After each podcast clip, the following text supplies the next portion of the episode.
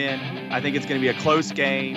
I think the Niners do have a good defense. They'll slow Mahomes down, but I still think it's going to be a close game. And when you when you talk about a close game like that, I'm going to take the best quarterback. And so I'm taking Mahomes. I'm taking the Chiefs, and I, am rooting for Andy Reid. I like that guy, and I want him to win. Welcome to the Yak Sports Podcast with Joe Deck and Leland McRae.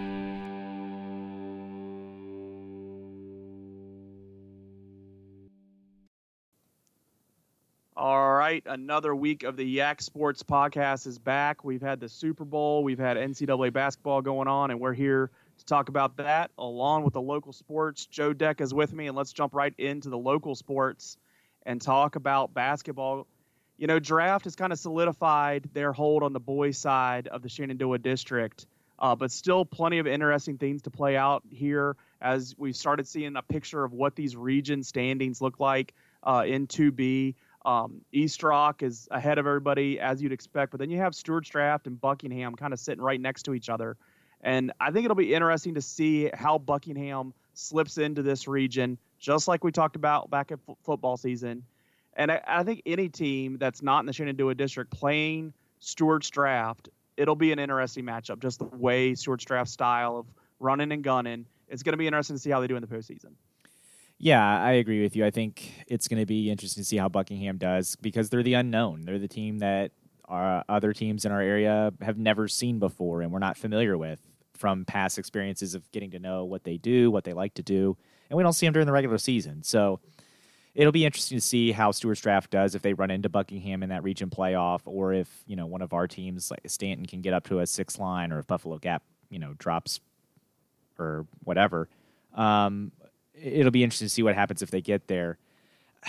to me, I, I, watched Stuarts Draft play this week. I saw them beat Buffalo Gap.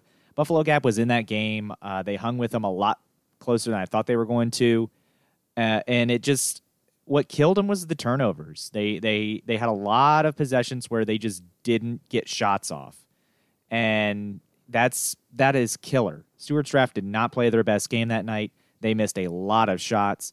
Uh, they Buffalo Gap just like I said, they turned the ball over, and then there was a period in the third quarter where it seemed like Stuarts Draft had three or four chances every time they went down the floor because Buffalo Gap just refused to get rebounds. So that those two things combining really set Buffalo Gap back and kind of cost them the game, in my opinion. But uh, it's it's really just a race for second place and to be that yeah. that team in the 2B championship in Region 2B because East Rock is better. They're going to be better. They're going to rock whoever they play in the Region 2B championship. And we'll see what happens when they get to the state playoffs. But right now, East Rock looks every bit of a team that could realistically be playing in the Siegel Center when it's all said and done and be cutting down the nets. Yeah, I mean, I, I definitely think that's their their their course here. That's their standard.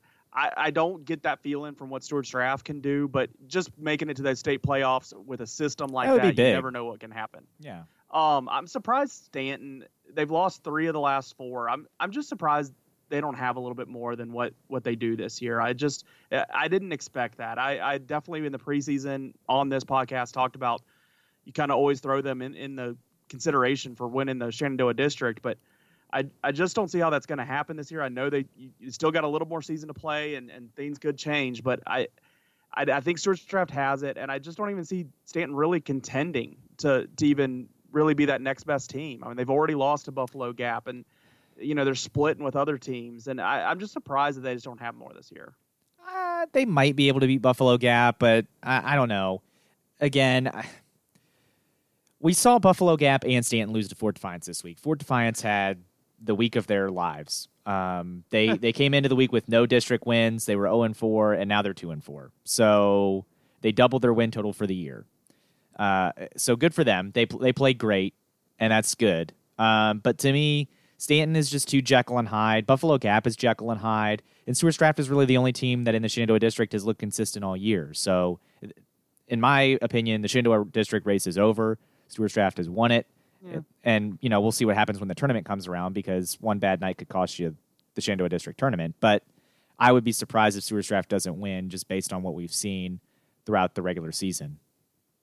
I think it's time for these teams to start looking good. These teams that we thought might be better than what they've shown. That includes Riverheads. That includes I was say Staunton, Riverheads includes... is a bit concerning. That's the team that I would say has been the most if if I were to look at a team and say the most disappointing so far, I would say Riverheads. I'd say Wilson. My, myself, I'd say Wilson. I thought Well- Wilson was going to be pretty good this year. I, I- for some reason, I, I don't know why. I, I just I looked at what they had coming back. I thought I thought Wilson was going to be not two and four in the district at any point. So I thought wrong. And uh, so I think it's that. I mean, it's prove it time for these teams. Riverheads and Staunton play on Friday. That's kind of the game I circled this week at being important. But any game that Riverhead, Staunton, or Wilson, in, in my mind, play this week are important for them to win if they're going to start mm-hmm. turning it the right way. Because I just don't believe you can flip a switch once you get into February, you know, in, in the middle of February when these tournaments start. You, you got to have a little momentum going into those things. You got to know how to win, and I don't think any of those teams have really proven that they know how to win and get into a game that and and and win a game they have to. I agree. Girls side, uh, you know, Fort Defiance continues to be strong. I'm going to see them play tomorrow night against Riverheads, so I'm I'm looking forward to that. They're five and one in the district. Um, you know, they won all three games last week. They had a non-district against Broadway, and and I know Broadway's not you know not a state championship level like they they've been in the recent past, but it's still a solid program up there. So it's a good win for Fort Defiance. But again, they're going to be in that region 3C. So is Wilson, and that's it's a tough region. Uh, Wilson girls kind of got it going. I've been waiting all season for this, but they finally won all three games in a week, and uh, you know undefeated week, and so that's a good sign for them. Maybe they are peaking at the right time. But basically, the top of that district did a lot of winning this week, and the and the rest of the district didn't do a lot of winning. So uh, Riverheads is sick. They had to move a game uh, because of flu stuff. You hope they can rebound from that. Riverheads was that you know number one team in the district there for a couple weeks and and really on a ride. I don't think they're going to get back to the top of the Shenandoah district, but you hope maybe it's more health issues this past week and you, you can see a rebound next week. Um, but I'll be seeing them play Fort Defiance, so we'll get a good look at them tomorrow. And I, that's a game that can go either way. Being played at Riverheads, maybe you give Riverheads a little bit more of a shot, but Fort definitely coming in as the favorite. Yeah, um, I would say Riverheads this week. I mean, I guess they're not mathematically out of it, but it felt like a real big body blow there for their chances, losing to Draft and Wilson. Um, both teams now having a game advantage over Riverheads. Fort Defiance plays Riverheads and Draft, so I mean, sure, Riverheads could hand. I mean, if Fort Defiance has a really bad week, then Fort Defiance could have three district losses when it at the end of this week. But you just don't get the feeling that that's what's going to happen. You you kind of feel like they might split, but they probably won't get uh, lose both of those. Um, draft Yeah, Hartley does a good job with that. I just would be surprised if, if Fort goes winless this week. I mean, I, I right. I think at worst, kind of they split. I think Hartley does a good job out there. It keeps them grounded. They're always contending. So uh, I'd, I'd be surprised if they lost both. I, I think it's the make or break week for draft. I think if draft wants to catch for it, you got to win both this week. That's a good point. All right, let's move on to the big event that everybody we know we know everybody watched uh, on Sunday, the Super Bowl. I, it was a good game, and that's what we predicted. We both said we we thought it would be a good game, and, and you had the Niners, I had the Chiefs, and it really could have gone either way. But it kind of the point I wanted Andy Reid to win, but I kind of made the point of the better quarterback, and that's why I went with the Chiefs. And in the end, in the fourth quarter, one quarterback made a bunch of plays, and the other one all of a sudden couldn't couldn't quite get the plays going that they needed to get. And uh, the with 49ers had a 10 point lead, they couldn't run the clock out, they couldn't make it happen. The Chiefs defense did good enough to get the ball back to their quarterback, and, and the Chiefs win. And uh, I liked it. I liked seeing Andy Reid win. I like Patrick Mahomes. I like watching him play. You know, when he's not playing the Steelers, I like watching him play. Uh, but uh, it was, I thought, a good Super Bowl uh, football wise for sure. Yeah, I thought it was a much better Super Bowl than last year's. I thought the game that was played was a better game played. Um, even though last year's was a one possession game, I believe, it just it felt like a disaster in terms of the product that was being put out there. This was a good product.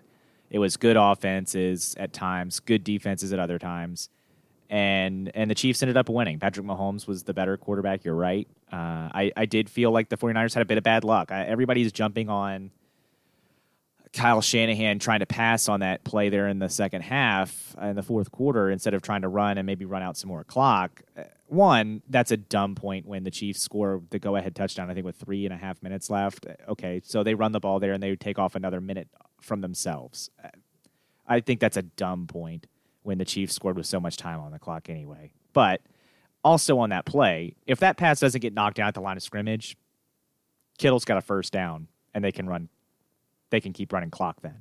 Um, because Kittle's open on that play. That's where Garoppolo's going on that pass, but it gets knocked down at the line of scrimmage. So the Chiefs defensive lineman did what he was supposed to do. Sometimes, you know, a well executed game plan can be disrupted by another player with a heads up play, and that's what happened on that play. The only thing I would say that I kind of was a head scratcher, and everybody has talked about this as well, is at the end of the first half. I, I didn't understand one, letting the Chiefs run the clock out before they punted it, and then two, running the ball until third down and then being like, okay, well, now we'll pass it. And oh, yeah, now we almost have no time left. So uh, they really put them in a bind. The offensive pass interference call was interesting. Uh, but again, if you had used some timeouts earlier, you'd have more time to be able to overcome that rather than just have to sit on it. So that was the only thing I thought was a little mind boggling, but uh, overall, I liked the game that was played, and I thought it was a good game. And you know, hats off to Andy Reid and the Chiefs. I think for the last two years, you have these young gun coaches in there that are really you know rising, and then they and both these coaches uh, mm-hmm. uh, at LA and at San Francisco, they're gonna they're probably gonna have more opportunities. So it's not their story's not written yet, but it's interesting. You think of anybody kind of the moment being too big for them. I think it's been these coaches. I think you know not deciding not to take those timeouts this year. I think that's mm-hmm. that's on the head coach. You know, mm-hmm. that he's the one running that right there, and whether someone in the headset's yelling at him take timeout or not, it's up to him. And uh, so I think moment a little too big for him in that spot, and he didn't make make the right decisions. And uh, you know, they had a chance to overcome that. They still got the lead after that, and so that didn't write the entire game. But I think it's interesting how that's kind of I put it on those coaches that maybe the Super Bowl was too big for them before I would any player out of these last two years. Um, I'd say more so for the coaches. So I just think that's interesting. Um, how about the rest of the Super Bowl? I mean, I know your your hope wasn't up for ads this year. I'm glad you you you uh, restrained yourself and didn't have the big hopes for the ads because they haven't been good for a decade plus. But did any ads catch your eye? Anything anything that made you laugh? Um, the ones that made me laugh, I thought the one uh, tied, and they ended up uh, partnering with other people. The laundry one was kind of funny. I, um, I'm the opposite there. I disagree. I got so tired of it. Oh, I, I thought it was fine. I thought it was like kind of funny. Second or third one of them, I was already done. I thought it was kind of funny. Um, the Bill Murray ad at the end was pretty good. Um, and those are really the only ones that stick out that have stuck with me that made me laugh. The Google one was kind of touching, but um, of course, I guess you also have to think about Google's going to remember everything you say. So don't say anything you don't want Google to remember. I mean, I mean, they already do it, so you don't need a commercial to remind me. I, it's just crazy. I, I swear, I have verbal conversations with people, not on the phone, just in in the in a room, and then when I get on my phone, I have ads for what I was talking about. So it can freak you out real quick. Um, I don't know. No, I, I actually, I think you hit on a lot of the ads that I was thinking about there. Um, I, I thought halftime, I think the uproar today is a little much. I think. Oh, who cares? Um, uh, yeah, these just, people get over it. I loved the halftime show. I liked it a lot better than last year's. I thought last year's was not fun. And maybe yeah, that's because no one, I'm not no a Maroon Five fan. But no one was too upset with Adam Levine running around shirtless. I think uh, we can handle some some uh, fringe and frills flopping about. Uh, that's not that big a deal. I, I will say, my daughter, my oldest daughter, was not paying any attention to the Super Bowl. She was playing, having a good time, doing other things uh, at where we were at. But of course, at halftime in a different room, she sat there and watched the whole thing. So she, yeah, did you guys watch halftime?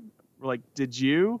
And I will say, in that moment, I was like, I just I don't understand why stripper poles just have to come out all the time now. I just don't understand it. Like let's I mean that's just a blatant indicator of adult entertainment. Let's let's just leave them alone when at appropriate hours for the kids. And and maybe yeah, maybe it's bad parenting. Maybe I should have made sure she wasn't watching, but I just wasn't expecting that. But overall, I don't know I, what I'm, you were expecting when Shakira and J Lo were announced. Then I, was, I just I, I got expect, what I, I expected. Expect a stripper pole. I didn't expect a stripper pole. Like uh, I did. That's not the first thing I think about. I mean, those are both professional uh, singers who I don't believe I've other. I haven't seen J Lo's new movie where she plays a stripper. I guess she's using her what she's learned to her. Uh, to her advantage here, but I, I just did, yeah, I don't, I don't think of them as strippers, so I didn't think a stripper pole would come out. But I mean, we watched a little bit of the Grammys of the night and change the channel real quick because there's stripper poles on there too. in the eight o'clock hour. I just, I, I just, you know, I, I have one job as a dad, and it's to keep her off the pole. So I just, it'd be nice if we just didn't have to see them every musical performance that exists. So Yeah, I know you don't like Le Batard, um, but they talked about that today too, and um, kind of like the rest of the nation got kind of introduced to Miami a little bit, but that was the tame version of Miami. That wasn't even that was You're like talking to the watered down. Yeah, I know, no, no, I know. man, because there was strippers in the outfield. Yeah, but but I guess my thing is like I remember when I was in high school and stuff, and Shakira was a big deal, and J Lo was a bigger deal, and I mean the music videos. That's what they did in the music videos. So when those were announced, I was like, okay, like guess that's what we're getting, and we we got it. Um, the one thing that was kind of weird was like Shakira there at the end was getting. I mean, it was full on Shakira, and I was like, okay. As a single man, I was like, all right, I'm good. And uh, but then J Lo comes out and like has kids, and you're like, oh, all right, this is 180 degrees. Uh, so, Kids in cages. Um, Yeah. I, I did. Um, I, I'm not boycotting the NFL. I'm not. I'm just. I'm just saying. I I could have done without a certain aspect. Overall, I'm not against it. It's fine. It is what it is. Uh, I I'm the, I had no Twitter uproar about it. I didn't have a Twitter problem with the music either. I actually like that was kind of fun because I was like, oh yeah, I forgot that those these people did these songs. Like that's cool. Like when Shakira's announced, of course, "Hips Don't Lie" is the only song that really comes to my mind, and then the Waka Waka, uh, which was the Af- South Africa World Cup theme, which was the one at the end. Um, those are the two that I think of, and then she sang some other ones. I was like, oh yeah, I forgot that was her. And then J Lo, I knew "Let's Get Loud," and that was the only one that, if a gun to my head, that would have been the only one I could have come up with before the halftime show started. So hearing mean- the other ones, I was like, oh yeah, my Twitter excitement centered around was was the halftime show. Uh, Shakira when she you know called out all Hokies and she was Loved it. I mean, I was like that. that was my favorite. That was my favorite thing that's happened in the Super Bowl halftime in a long time. It was so random, and I know it's not in reference to Virginia Tech, but it does sound like my impression of the Hokie bird. And and it was just like, it's a cultural thing. yeah, yeah. my Um, wife my wife looked it up and or had Right. a tweet and told her what it was, and that's great. And I'm going to use it because it, it makes me happy. Uh, but I loved it. I, I loved that moment because it was just out of place and awkward and weird. Uh, and it's just going to probably now be like a staple of my celebrations. So Great. get ready. On air on Friday nights in the fall when someone Mm. does something good. That's what's coming. All right. All right, let's jump over to NCAA basketball. I want to save a lot of the tech talk when for when Steve's on, but they got a week here where they get they can get some wins. They've lost four out of five, mm, Yeah. and we got game at Georgia Tech, which is winnable, and we got a game versus Boston College, which we thought at Boston College was winnable, and we didn't do it. So at home versus Boston College better be winnable. So I'm not counting them as wins, but it's an opportunity to rebound this week and kind of get headed back in the right direction. Yeah, I mean, I think the tournament's done. I think you can stop the Yeah, tournament talk. Um, so for NIT We talk, Need some wins though for NIT. Yeah. yeah, for NIT talk, you kind of need to have a good week at Georgia Tech, home against BC, Pitt, Miami. I think all three of those kind of need to be wins because then you're going to Duke. UVA is going to be tough. They look a little bit better than they had the previous couple weeks. Uh, and then you're at Louisville, which is going to definitely be a loss, and you have Clemson, Notre Dame to close out. So I, I think that Yeah, three game stretch ones in a row there, yeah, I think that three game stretch there is probably all losses, and I think you need to kind of win the others. Uh, so it's it's a little bit disappointing based on how we started, but I think this is probably about where at the beginning of the year you and I felt like Virginia Tech was going to be somewhere in the middle of the pack, and that's where we So are. So we're five and six in the ACC at, at February first. we're a middle we're a middle of the pack team cool. in the conference, and that's what we are, and that's fine. Um, I'm going to cut Mike Young some slack. It's yeah, my, it's Mike Young's first year. Um, uh, we'll talk about this uh, maybe later with Steve, but um, I, I like Mike Young. I, th- this week hasn't changed my opinion of Mike Young, Yeah, no, yeah. uh, and and I still think he's the right guy for Virginia Tech. I just I hope Landers Nolley stays. I hope he's not a one and done guy uh, because that would allow Mike Young to kind of get it, help get his feet under him in year two One more year. but if he leaves, you know, so be it. And then you gotta you gotta plug somebody else in. Seems like he could use another year. Uh, He's been UVA quiet in this stretch. I I will say that he's been very quiet in this stretch, which makes me think that yeah, he could use another year. UVA, they got a much needed win against Florida State. Uh, they've Mhm. they've really come up empty in a lot of big games this season. And that Florida State game was a big game, and they and they needed. Yeah, um, I, I think it's interesting to see with UVA getting that win against Florida State. Eh, eh, They have Clemson next. That's going to be a win, and then the big question is Louisville. Louisville looks Yep. really dynamite. I would say Florida State and Louisville have looked like the two best teams in the ACC all year. So they just picked off Florida State. Uh, if they can nail Louisville, then yeah, I think UVA is probably back in the tournament discussion. If they don't, they're they're definitely still one of those bubble teams that eh, they're going to need a good conference tournament to to make it, uh, which is They got really surprising. they got Louisville twice down the stretch here, and they got you got to split, Duke. and I so think they you have some opportunities to get some some wins to get them right back in the mix. And uh, that's a team that people have been kind of writing out of the tournament for a while. They can write themselves back in with some big wins. And uh, Mhm. first chance this week against Louisville.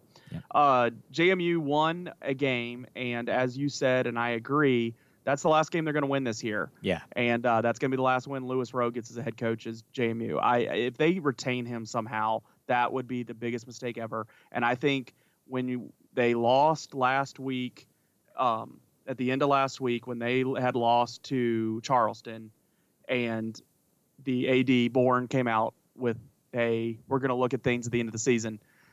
That's an indicator you're going to fire a guy. Yeah, And, uh, I hope- I hope, translation- he follows through. I hope there's no way he can save his job. I hope he does not pull a Matt Brady and all of a sudden save his job somehow because this guy's got to go.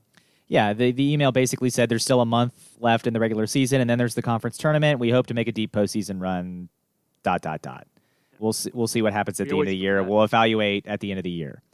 Translation: This guy's going to get canned. Um, the I did laugh when I got to the part about we hope to be playing in the postseason. I was like, cool. I don't know what post unless they invent a new tournament called the everyone else tournament uh, that doesn't get invited to the CBI.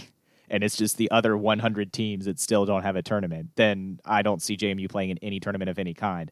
JMU doesn't belong in a YMCA tournament right now, so uh, they're not good. Uh, I am not a believer of the narrative that goes around JMU that this team has a lot of talent. I think this team has no talent. I think this team is a bunch of experienced bad division 1 basketball players. I think that's what they are. I think that's what they always will be. I think Louis Rowe's not a good coach. When you hire a guy who at no point in his coaching career has participated in the NCAA tournament as an assistant, as a grad assistant, as anything, I think that's a problem. So I don't get why you hire that kind of guy. Uh, I don't eh, personally. The next coach should have zero ties to James Madison University's basketball programs, unless it you somehow convince Kenny Brooks to coach the men's team. But I don't think Kenny. Brooks is going to do that. So, um, I, I want him to Yeah, have I- zero I- ties to this honestly, program. To that point, I don't think I, it's not a better job to come coach JMU men than JMU men have been to one ACC. tournament have been to one tournament in the last 26 27 years or something like that Yeah. Um, Stay there, coach Tech in the ACC, and make noise. and, and i've said it Not before noise the, at JMU. the one tournament that jmu's been to in that span was because the top two teams in the caa got declared academically ineligible for the caa tournament so uh, jmu got lucky as sin to get into that one otherwise you're talking about like a almost a 30 year stretch where this team hasn't been in the tournament and this is a this program's in shambles you're you're participating in the CAA, so it's hard enough to get people who actually care about sports to come if it's not football or you know soccer. They seem to be okay in, um, and women's lacrosse, women's softball. But you know, you and I talked about this off the phone, so I'll go ahead and bring it bring it now uh, into this conversation. It comes back to me the being in the CAA. You made your bed. You wanted to stay FCS and compete in a meaningless national championship in terms of dollars and cents compared to the actual game being played by FBS teams and FBS bowl games. That's where the money is. You chose to participate for a participation trophy, and that's fine if that's what you want to do. But then you have sunk the rest of your athletic program's abilities because you don't have the money to invest in those. And so now you're playing in a one bid league in every other sport. And it kills you if you don't win the conference and you can't have that national prominence. Softball is a nationally ranked team. they are the only team in the CAA that will be in the NCAA tournament or the regionals. And they are going to get hurt when they I know they play a tough non-conference schedule and that's great. But then they play their conference schedule for so long there from the midpoint on and then they have to immediately get ready to play better teams again in the postseason, and that hurts them. And you see it; they don't they they aren't as good as these other teams, and you can see even though they're ranked high and they get to host regionals and super regionals, you see them when they're playing these other teams, they're just not that level, and it's because they're not used to playing that competition week in week out. I'm not saying if you go to the MAC or the Sun Belt, like in those sports, it's drastically, you know, C SEC ACC level talent but it's better than the CAA. And if you don't believe that, then you are putting on some real heavy blinders just because you love being in the FCS for football. And to me, that's a dumb thing to want. I don't if if you care about the athletic program at JMU, being in the CAA killed you when that decision comes up again, eh, when conference expansion happens again, you need to make the move and Jeff Bourne needs to do that. Uh, to me, it's a dumb conversation to be having to say we're exploring our options. You're not above the Sun Belt, JMU. The Sun Belt is right now. That is where you need to be. I, uh, I hate this. You know, CAA is good enough argument. It's not, and I don't care about the FCS. I don't care about in terms of competition. I, I, JMU is hurt more often than they are benefited from being in the CAA, and that's a long-winded way of saying Jeff Bourne made a mistake when that opportunity came up last time, and I really hope that if he's still making decisions when the next decision comes, that he has learned his lesson. Yeah, I I agree with a lot of the things it's, you said. It's there. hard to get a head coach of any quality to come to the last place team in a one bid league for men's basketball. So, you know what? Best of luck when you hire that new coach. But Louis Rowe yeah, can't be the guy. You're getting a stepping stone coach, though. You're going to be getting a stepping stone coach. That's that's what the CA is. It's a stepping stone oh, coach. that's what it would well, be, even if they were in Conference USA or whatever. But I mean, it, it's not. You get a better quality coach. You can pick up people as stepping stones and not not be the stepping stone. Right now, you are the first stepping stone when it comes to men's basketball. Oh yeah, yeah. They're nowhere up the list. That's that's very true. Um, jumping back to ACC basketball talk real quick. The big story out of North Carolina all year, despite your and I's podcast, Cole Anthony being injured, being out. He's getting back in action now, right in time for them to play Florida State and Duke. So I think that's probably the most. They still lost to BC. I think that's the most interesting storyline this week is seeing North Carolina with their biggest piece that has been missing back in action. I don't think they win either one of those games either way. Home, but I do think uh, that's an interesting thing coming back here for ACC as Roy will continue to coach them. All right, yeah, let's. He saved his job. About, Good job. I want. I gotta go back and listen because I, I. He won like three games in a row. He saved his job. They're not going to be last. You predicted that they would be in the bottom two. I, am pretty sure. I think did. if I, I said that, I think if I said that, it was just because I was fired up at that point and just really wanted to go after you. But I can still make an opening out of it, so that'll be good. Um, XFL is starting. Do yeah. you care? Yeah, I do. Let's go DC Defenders. Let's defend DC.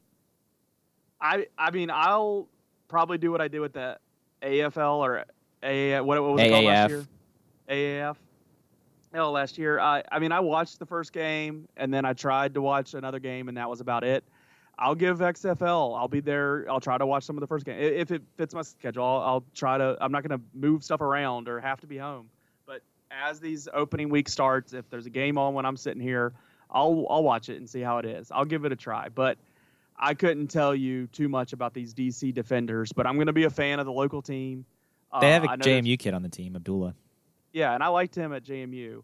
I know there's a couple of Hokies in the league. I think there's two on Houston and one on Tampa Bay, or some version of what I just said. So I'll look out for those guys to do things. But I, I'm just not optimistic about this league. I just got done with the NFL season where I watched less professional football than I've ever watched.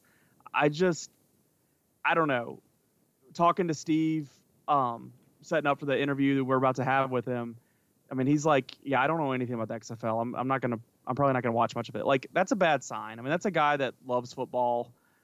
I know he does, and he doesn't even care. I think that's a bad sign. I, I don't know how this league. I, I'm just worried about this league making it. I think they have enough rule changes that I'm interested in to see. Um, and I want to see how it goes. Does that I, get you tuning in for ten weeks though? Yeah, it might if it's good football. I think Oliver Luck's a good person to have running the league. I think he's gotten them great TV deals. I think they have a better TV deal than the AAF. I think they have It's true. That's partners that are committed to making this work. So I think I think it's not going to be a mid season one collapse like the AAF. I think it I think it can go for multiple Yeah. seasons, and I think it, I think really the test for the XFL is get through that first year because I've talked about this I think on this podcast before. I know privately with you. I am very interested to see what happens when year one is over and they don't have Oliver Luck said this on uh, Le Batard. They don't have that same agreement that the NFL does with the NCAA, where a kid has to be three years out of high school after his freshman year of college, if, and he's 18. If they want to, if he wants to play in the XFL, that's fine. Um, so uh, I'm interested to see how many kids take two years of the XFL before jumping to the NFL because that could really improve their product and really help them, and it helps the kids. So whatever. Be interesting if that starts to be a thing. All right, let's get out here. Let's talk to Steve Cash in the B block.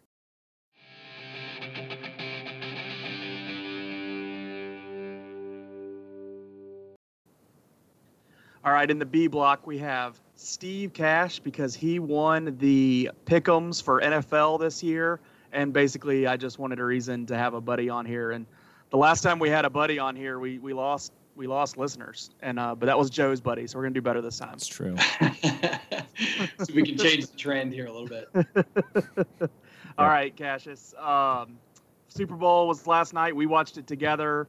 Um, I mean, I was rooting for the Chiefs, um, and I know they won. Uh, I didn't. I, I didn't watch the end with you. What was your final thoughts on that game? Pick up where we left off. Well, I mean, essentially, we left being with you guys at towards the end of the third quarter, and it looked like it was going in one direction, and by the time we got home, it had gone in the other direction totally. So, um, I mean, it just seems like Pat Mahomes just decided he was just going to change the game a little bit and just kind of took over, and you know, defense made some big plays, and it was nice to see some Hokies making some plays at the end of the game too. So, Yeah, and I know I've already talked about this on the podcast, but the like, I mean, that's all I was doing in the house when that happened. So. Speaking of that stuff, uh, everybody's going crazy about the halftime show. Uh, you're you're a father to a young daughter. What was uh, your thoughts on the halftime show? I mean, you know, my daughter's two and a half, so it's not necessarily something I'm super concerned with at this moment. Um, you know, a couple people actually texted me about it today, or like, you know, saw some stuff on the internet. Um, I don't know. I feel like it's 2020. There's a lot of stuff out there that's, you know, probably wouldn't have gone over well in 1995. Um, but I think with the way pop culture is today and the things that kids are exposed to, um, I think ultimately it just gives you a parenting moment if you if it is something that you you're worried about. So See, that's what where I was watching the game. That's the joke I was making with the guys I was watching with. Was was you know, it's 2020, so uh, we don't care. But I was like, how nervous do you think Roger Goodell is right now? Like, as soon as Shakira started coming out and started shaking, he is like, what's the structural integrity of that outfit? like, uh, to me, I was just waiting for like Roger Goodell to send like a team out there to just like shut the lights off and hit the power cord. yeah, shut it off, shut it off. I was looking for Timberlake to come out there and make things even better. you know? Oh Right. yeah. That's when, the, that's when the sweat beads would have really popped out on his head. Well, you know, I teach middle school too, so you know, my perception. what were of- those kids saying? they were probably unfazed, to be honest with you, between social media and TikTok and the stuff they see out there every day. I mean, that was probably nothing for them. so you watched the Super Bowl, and uh, it's been a long time since you've been able to watch your team in the Super Bowl. Uh, what are your thoughts on the Redskins' new head coach and the direction of that organization? I mean, as a Redskins fan, I mean, you got to be excited a little bit. I mean, there's there's minimal hope for Washington Redskins. Um, obviously, I talked with a buddy last night at, at um, the place where we were at, and he said he was talking about the town. Obviously, there's support for Washington sports. Um, you just got to put a better product on the field, and however that's got to happen. I don't know what a better scenario was going to be other than Ron Rivera and to get Jack Del, Del Rio in uh, as a defensive coordinator. I mean, you know, you're just not going to win in that setting well, probably at all, but you know, in general, you're not going to have much success at all with a new coach and somebody that you're just taking a shot on. So to get somebody that's fairly proven, um, I mean, he went to a Super Bowl. Um, you know, these guys that have been around, they know what's what's going on, and so get somebody in there that's established. I mean, you look at the historically what has happened over the last what 20 years in Washington. Um, the coaches that had the most success um, in those in that setting was Mike Shanahan, Joe Gibbs, both proven coaches. So you got to hope that we're on the, that same path again. And you know, will they go to Super Bowl? Eh, I'm a Redskin fan, so probably not. But um, you know, if uh, if we could just put a better product on the field and have a chance, I mean, I think there's some talent there. I think they could they could make some improvements. I, I do so, think. To be, sorry, to Leland. be fair for the listeners, so they know the person you're talking to at, at my Super Bowl party, he was wearing a fi- uh, fire Dan Snyder shirt. So that that tells the mood of that conversation. So. I do want to say for the Redskin fans, and I don't. I want to ask Steve how he feels. To me, I know there's talk of maybe trading the number two pick, trading down, but to me, when you have a guy that's going to be available at two, like Chase Young, it just doesn't make sense, in my opinion, to trade that out. You saw what a dynamic pass rush can do for teams this year in the playoffs. And when the 49ers were able to control Patrick Mahomes, that was a big part of it. So to me, uh, the people saying oh, we should trade down and try to get more first round picks, I'm like, no. When you have a elite pass rusher that's going to be there, you kind of need to take advantage of that, especially with the offense being what it is in Washington. Yeah, and I mean they've got some, you know, Ryan Kerrigan. They've got some some players that are getting up there in age, and so you do have to get some youth and some impact players there. But they, their their defensive line as a whole is actually pretty young and pretty talented. Um, there's some pieces there, so I would agree that they probably need to go ahead and draft him. Um, you know, if somebody you know goes the normal Redskins way and overwhelms them with picks, you know, when they right. traded up RG three, something, you know, if somebody loses their mind and you know just starts throwing everything in the kitchen sink at them, then maybe you, you think about it. But especially if you only drop back, you know, a few picks, then maybe maybe that's something you consider. So in terms of baseball, Steve, what do you think about all this cheating stuff? We've had we've talked about this uh, it seems like for a month now, but we want to get your opinion on it too because I know you're a baseball fan. What is your takeaway from the Astros? And uh, I guess spoiler alert to the next question: you being a Red Sox fan, the Red Sox being involved. Well, my take on it was very different when I didn't think the Red Sox were involved. Um, I mean, you know, when it was just the Astros, I was like, you know, let's go ahead and just drop the hammer here. But you know that it's the Red Sox, you know, yeah, I, I, I do. we should we should make them come into work and, and do their job. Yeah.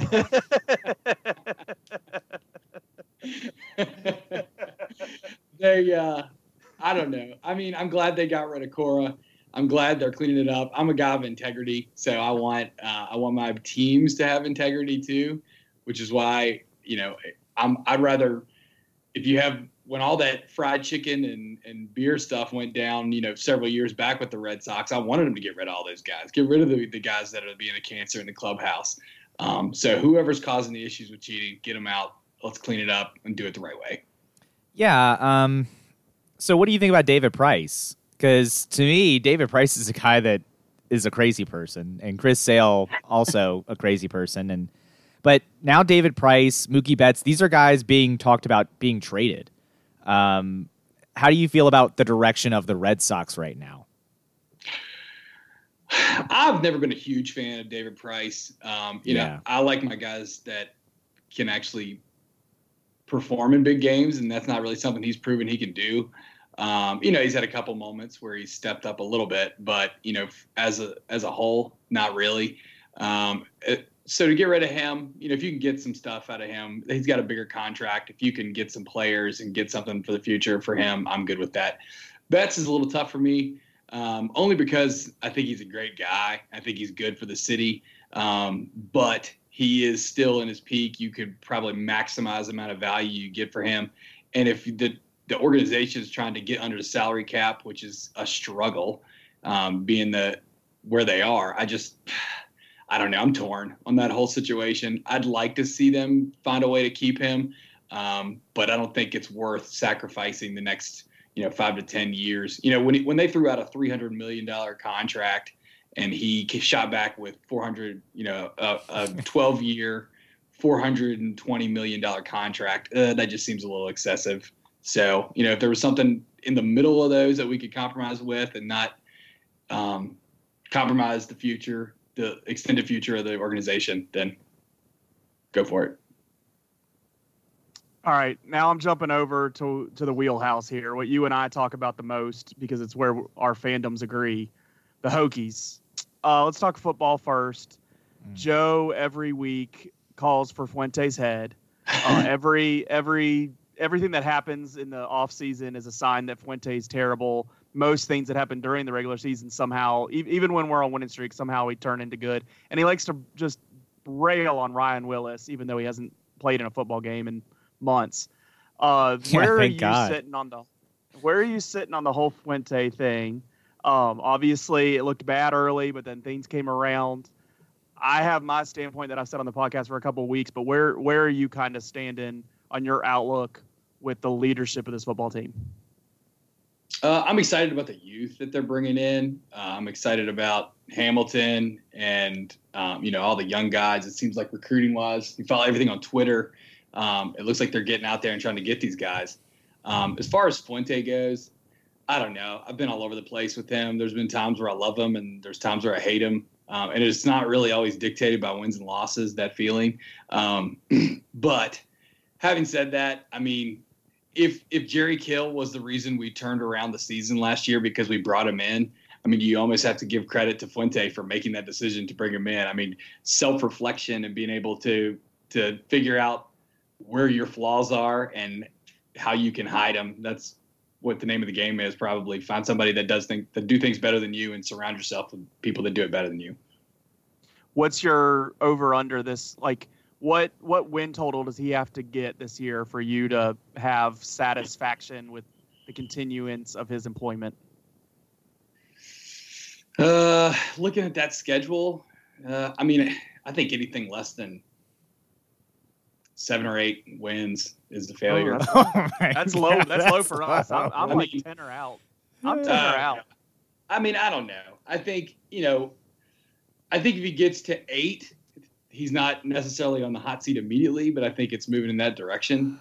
Um, I think if he gets to nine or ten, he's good to go for another few years. I mean, I think nine. I, I'm probably not calling for his head, but like I want to move forward. I'm. If I'm it's nine in a coastal, treading water at best.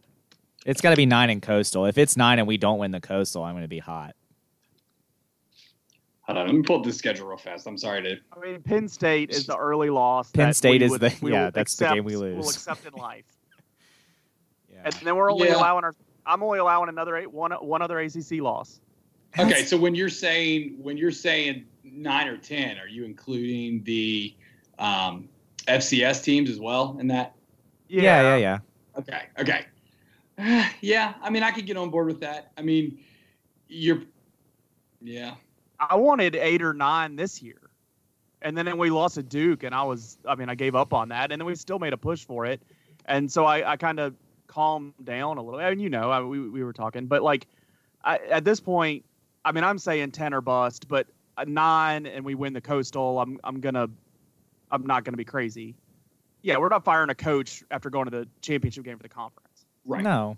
Well, and that's real. That's realistic. What it's going to come down to. I mean, could we win eight and still get to the conference championship? It's possible. I mean, look what happened this year. It was Christ. just chaos at the end of the year. If we only I, win I eight, I just hope the coastal's not that weak this year. I hope it's not terrible again. I hope it's getting better. UNC is supposed to be better. Miami really only has one way to go we should we better be better for my sanity. I, well, but realistically, Miami's got a better team than us. I mean, they they have better players. They just have a mess on the field all the time. And I mean, it's coaching and culture and all those things that you hear about with Miami football that is that they're lacking. Now, they did did I dream this? They just brought in Ed Reed as in some no, capacity. Right? Yeah, he's uh, I forget what his title is, but he's some kind of like advisor or hype man for the staff field, or something. Right. yeah. Well, but I think it's you know bringing that guy in is only going to help things for them. I think he's supposed to be. I think he's supposed to be between the AD and the head coach. He is okay between that power structure. He is between those two. But that's yeah. the thing, though. I mean, you talk about these other teams getting better. I mean, I, I brought it up. I I I'm not against the other teams getting better. I expect us to get better and and be that much and be better than those good teams. Like, you know, Clemson's rooting for the ACC to get better, so they don't have to put up with this conversation that their schedule's so weak and they want a weak conference. I mean, we should all want a better conference. I should just. I, I just get tired of the argument that like you're recruiting to Blacksburg and and you have these disadvantages in Blacksburg. I watch this program recruit great and go to ACC championships year after year. I'm not saying we have to go to 8 of 10 ACC championships, but we should compete for ACC championships year in year out. And uh, other than his first year, I I don't know. It just we've been going the wrong direction. Yeah, I mean, I I just feel like well, first we could cough it up to well, it's not his players for his system. I'm not really sure he necessarily recruits to his system, to be honest with you, because I'm not sure exactly. Sometimes he even knows what exactly his system is. And as uh, Joe would say, if he's starting Ryan Willis, yeah, he doesn't know what a system is. Right. I mean, it's hard to argue with that, but I just, I don't know. I, I think the turnaround we had last year, the players we have, um, I don't know. I think if you, you get the 2020 class is not going to be great, but I think they've actually made some strides here at the very end and pulled some guys in. Um, the guy we just got the other day, the receiver. Um, you know, these guys are are guys who are going to come in and especially at receiver. I mean, they could have the chance to get on the field this year as true freshmen. So, um, you know, you get those guys in, but I think ultimately, like fully securing that class of 2021 is going to be the thing that makes or breaks the future of Virginia Tech football. You know, if you get um, you get these Texas guys in here and they start making making plays and doing things. I mean, I don't really see those players being guys that are going to sit on the bench for long with what they're what or at least what they're expecting. And with the transfer portal, we need them to get on the field and we need them to contribute and be what we think they are right now. Yeah, I, I hear what you're saying. I hope you're right. I, when I saw, and I know it's been poo pooed by the pro Virginia Tech Twitter crowd of, you know, oh, well, these recruiting websites don't know what they're talking about. We're ranked last in the ACC in recruiting. I, I don't care what recruiting website you're looking at. If Duke is ahead of us in recruiting, that's a problem. If Georgia Tech's ahead of us, that's a problem. If Pitt's ahead of us, that's a problem. If UVA's ahead of you, that's a problem. So uh, I I do like you said, I do worry about that. I know we got that wide receiver, which is great, um, but I, have told Leland this. I worry about those Texas kids uh, because they're you know one or two years away from even coming to Virginia Tech. I I worry about them being those guys that say, yeah, we're coming to Tech, and then on signing day go, uh, actually, I'm going to go to Baylor or I'm going to go to TCU or Texas or wherever. Yeah. Well, Davis at least seems like he's fully committed. I mean, people keep saying things to him and poking at him on Twitter, and he just shoots right back, and he just seems like he's fully committed. So I think if we can keep him, um, you know, I think he's going to be a difference maker in the recruiting process as well. Um, I just, I, I think we got ourselves in a bind when we had so many scholarships and so little scholarships available for this class for 2020. Um, and then all the the jumping into the transfer portal, which I mean, some of those guys could come back, I guess, but um, nothing's for sure if they don't get offers from schools they want. I mean, even the Hazelton going to Missouri seems like an odd decision, and, and most people could cough like if, originally we were coughing it all up to these guys going to the transfer portal portal are just not going to see the field and not getting the playing time they deserve. But Hazelton was our number one receiver, and he was he was a starter, potential NFL pick in the future. Maybe not a high draft pick, but still. But to go to Missouri, where there's not a proven quarterback, you know, first if he would had gone to North Carolina with Sam Howell or somebody like that, that you know was a gunslinger, then maybe you could have understood. You know, maybe Hooker's uh, game is not exactly beneficial for Hazelton's stock in the draft if that's his ultimate goal. Um, you know, just red flags like that that go up. I don't know. It just worries me a little bit. Um, but I feel like I go back to, and I know he's not there anymore, but I go back to Bud Foster. We had so much success with Bud Foster, and I think if there was an issue that was being hidden, he wouldn't have hung around as long as he as he did. Let's go to the other tech sport that we talk about here. And It is kind of the opposite world. We've had a bad two and a half weeks. The last five games, we haven't looked great. We have one win out of the Lowe's last five, but no one's jumping ship. I mean, we are probably overachieving as it was, but I mean, everybody likes Coach Young. And what I come back to with that, I, I, I've I said it on Twitter this week. I've said it before. It's just that I think it's just the personality that you get from this coach, and he's so likable and so engaging that like our fan base allows him to fail without jumping all over him.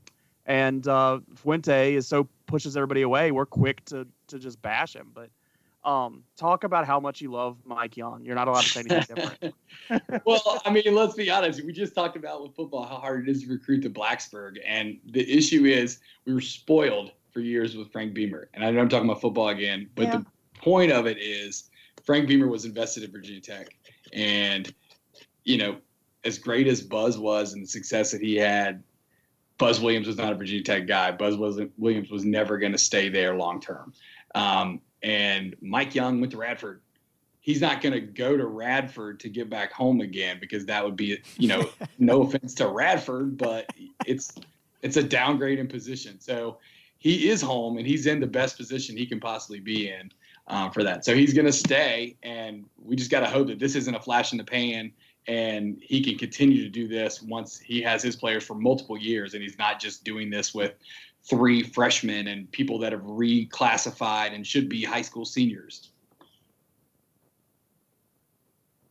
Yeah, I got I got I, nothing. I, I, I, love his take there. I, agree. Yeah, I'm very optimistic about basketball, even even with the bad two weeks. So, all right, let's get. Too. That's the thing. Oh yeah, just super likable. I mean, you know, you, you watch him in the press conferences. The media loves him, like you said. Um, he just seems like a good person, and I feel like that's kind of who we are as Hokies. Um, like we just try to do things the right way um, and and and create a culture of positivity. And I think that's exactly what he's brought in in his first year. And all these young kids have bought in. And yeah, we had success early, and we've had a rough couple weeks, but these kids are are playing are still playing hard and they haven't given up. And i think that's a testament to like his leadership and the kind of the philosophy he brings to blacksburg. I i think also to kind of what leland said and to advance it a little bit when virginia tech has had these rough weeks and during the basketball season i don't see mike young making excuses. I don't see him leaning on you know narratives that are even being pitched to him like oh is this because you have a young team he's like, no, these kids have played, you know, half a season now. Yeah. They need to be able to play. Like, he's not sure.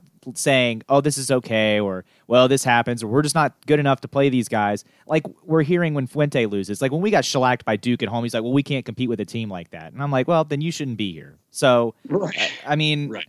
uh, that's the other difference. There is you have one guy who wants to be held accountable and wants this team to do as good as they looked at the beginning of the year when they beat Michigan State, and people were like, "Oh, maybe this is a tournament team." He wants to be at that level, and whereas Fuente's like, "Oh, you know, whatever happens, happens," and you know, I'm just happy to be here, kind of, and uh, it's. I think that's another reason you have the two narratives with those two coaches. I also think Fuente is, you know, as much as if he is successful, you know, for this whole dabbling with Baylor situation it shows he's not in it for forever, no matter what happens. Oh, and so um, he is trying to build the Justin Fuente brand, whereas Mike Young is trying to build the Virginia Tech basketball brand, and that's that's a, just a different approach. And so when you have a bad game, you, you're not publicly accepting the blame as Justin Fuente because you don't want the brand to be to take a hit. Whereas you're going to take it as Mike Young because you would rather have the heat be on you versus a reflection of Virginia Tech basketball. Nice. Well, well said there. All right, let's get you out of here. Uh, we always ask our guests on the podcast binge watching, recommendations, watching something on TV or Netflix. Um, you can go with what's what's recent for you, or you know one of your all timers. What what should our listeners be watching? Uh, well, we are in episode six or seven of the morning show. So we've got a few more to go in that. It's good. It's it has like some hints of newsroom nice. to it. And uh, did you guys watch it? Have you seen it? I have. We haven't. I don't even know what this is. The morning show. It's on Apple it's TV. On... Oh well, I don't have Apple TV, so. yeah. Well, you trial. You just got to watch it quickly. Yeah. Uh, yeah, it's got Jennifer Aniston, Reese Witherspoon, Steve Carell. Um, during the whole Me Too movement and all okay. that, it's it's good. It's strong. It's but it definitely has some hints of newsroom, um, kind of a feel of that it's good. Um, and then we are in episode, we're about to start episode three of Cheer. It's it's fine. I, I first episode I wasn't thrilled with. Second episode I got more into, but people that have watched it all the way through are saying that it's great. So um, we're just gonna keep going. I mean, it's good. It's not great. I talked about it last week. Good, not great. Uh, we I, we talked about it last week. I, I just like some of the characters. Jerry is like the man, Oh, and yeah. then and there's see like some of these background stories. Like even on some some of the people that like you're only on episode three, you might not like them as much, but then like seeing their background story might like help you at least like care about them more. Maybe maybe not like them, but at least root for them. So right when it has like some hints of two a days that used to be on MTV back in the day, yeah, like that. so and, and yeah, nobody it's it's even- more two a days than it is QB one. That's that's Right. for sure. All right. Well, uh, thanks for coming on with us. Thanks for uh, beating our butts and pick 'em. Uh, you know, the the pick 'em champion of the Yak Sports podcast to go along with your you know teacher of the year accolades. So uh, we're glad to have you on this this week. Uh, I, I'll welcome my trophy whenever uh, you want to give it to me. I'll give it to you. All right. let's get out of here, and we'll be back with the D block. All right, thanks, guys.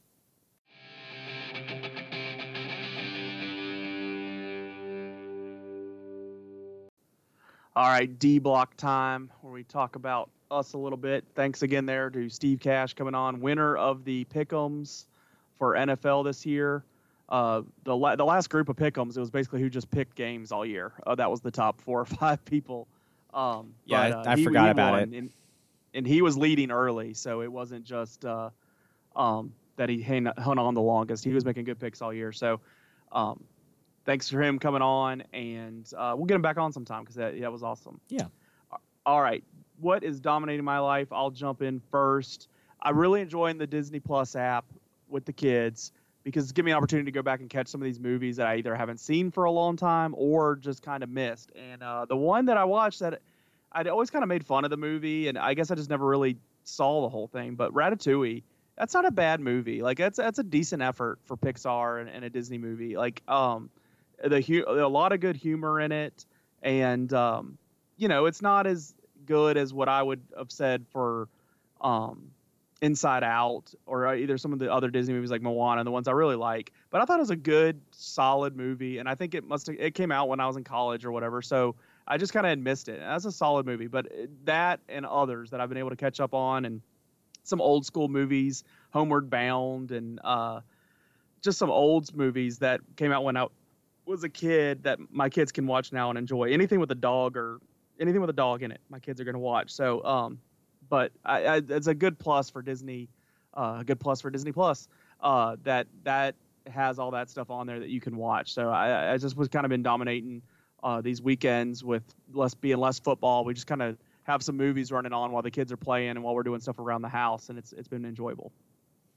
Yeah. Um, I've since the Mandalorian ended, I haven't really been on Disney Plus. I need to, or I need to cancel it, one or the other. Um, which I'm not going to cancel it because now I have ESPN Plus and Hulu through that bundle. So I just need to find something on there to watch, I guess, while I'm waiting for Mandalorian season two. Yeah, go re- revisit the vault, man. Yeah, I've no. I, when it first when I first got it, I did go into the vault some. I watched 101 Dalmatians, which I hadn't seen in you know, gosh, years, decades, um, and that was fun. Um, yeah, I, the, I know that the, the new Aladdin is on there now, and I haven't seen that yet, so I need to watch that. New that. Lion King too. I know you love I've that seen one so that much. one. It was okay. it was all right. It was it was okay. If you haven't right, seen it, maybe you do, but I, I wouldn't watch it again. What's dominating your life? Uh, well, John Leonard uh, talked about it when he was on here a few weeks ago, or maybe it was even last week. Um, it was two weeks ago. We had Cody on last week, having uh, out loud conversation that's in my head right now. But um, yeah, he recommended Watchmen. I finally got around to watching it this weekend, and um, I learned some American history there in the first scene. Uh, it's a it's an intense scene. Uh, put the kids to bed, definitely. Uh, but uh, there was, uh, you know, it opens up in Tulsa, 1921, with, and you know, racial violence. a bunch of white people attacking basically black businesses and black people that live in Tulsa, Oklahoma, because they were successful. Um, and I never knew that happened. It's the largest act of racial violence in American history, and I had no idea that it ever happened. When that scene was over, I paused it and immediately got on my phone and Googled Tulsa 1921, and read about it. And I was like, how have I made it this far? I, I, consider myself a pretty big history buff. And I was like, how did I make it this far without hearing about this? This is a huge piece of American history. Um, I, I mean, I've taken history classes all through, you know, obviously elementary through high school, but then even in college, I took some U.S. history classes, and this was never covered. So, just really surprised to never have heard that before. Uh, that being said, i am two episodes in right now to the series Watchmen, and uh, it's pretty good. So I'm, I'm, looking forward to the rest of the season one and um, seeing how it ends. Interesting. Might might have to keep that in mind down the road here. What is something you know that I need to know? Well, Leland, we got a couple more. how soccer works. Yep, we got a couple more weeks before the Champions League picks up, and with Liverpool already having the Premier League in the bag after Man City lost 2 0 to Tottenham on Super Bowl Sunday, which was the best thing to happen all Sunday. Uh, and Liverpool won against Southampton convincingly 4 0 on Saturday. That creates a 22 point gap between Liverpool and Man City. Liverpool needs six more wins to win the English Premier League, and the season doesn't end until the end of April. And obviously, we're at the beginning of February, so it feels great. Um, anyway, the Champions League will be starting February 18th, where you guessed it, Liverpool is into the round of 16. Their round of 16 fixtures against Atletico Madrid, one of the top teams in Spain. I do like Liverpool's chances to beat Atletico Madrid. Um, Liverpool hasn't lost all season in terms of the English Premier League. They have done pretty well in the Champions League as well. I'm not saying they're going to win the Champions League. I'm not saying they're even going to run the table in the English Premier League and never lose. It's just hard to predict when that's going to happen just because this team has played so well. Um, I do think they beat Atletico Madrid. Other fixtures in the Champions League Borussia Dortmund, one of the top teams in Germany, plays the top team in France in PSG. I like Borussia Dortmund to take out PSG. Um, so uh, at Atalanta, a team in Italy, will play another team in Spain, Valencia. That could go either way. I like it at Atalanta. I hope they win. Um, they're a fun team to watch. Tottenham Hotspur plays RB Leipzig. Tottenham Hotspur is coached by Jose Mourinho, who, if you're a soccer fan, is a certified crazy person. Um, but does he bite people? No, he's a coach. Um, he wins a lot, he's won a lot of trophies in the past, but he plays a very boring style of soccer and he's a crazy person. And he's one of those coaches, kind of like a Justin Fuente in the sense that he likes to blame everybody but himself when things don't go right. Um, I do think RB Leipzig will take out Tottenham Hotspur. I don't think we'll be talking about them too much longer. So that's half of the round of 16. Moving to the other half, Chelsea plays Bayern Munich. Chelsea will get outed by Bayern Munich. Napoli plays Barcelona. I do think Barcelona beats Napoli. Lyon, they'll play Juventus. Chris, uh, Leo Messi, uh, which is a name even not soccer people might recognize, he plays for Barcelona. Cristiano Ronaldo used to play for Real Madrid. Now he plays for Juventus in Italy. They will beat Lyon. And Real Madrid, his former club, plays Manchester City, and Manchester City will mop the floor with Real Madrid. So that's how your round of 16 will go in case you don't get to watch it because it is on in the middle of the day on Tuesdays and Wednesdays.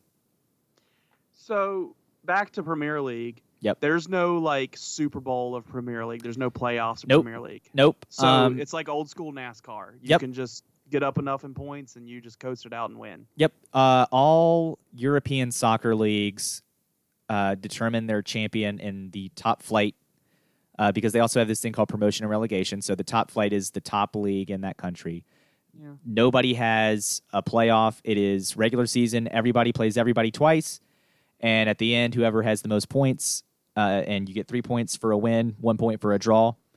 Whoever has the most points wins the league. Uh, so is there like a moment of celebration? Like, do they oh, do yeah. that the last game, or do they do it when they clinch? Um, I believe it's when it's when it's clinched. They will have a celebration uh, with the trophy, and um, it's going to be great. Liverpool's going to win the trophy for the first time since it's been the Premier League. It'll be their first top flight title in 29 years, so almost my entire lifetime, um, which is cool.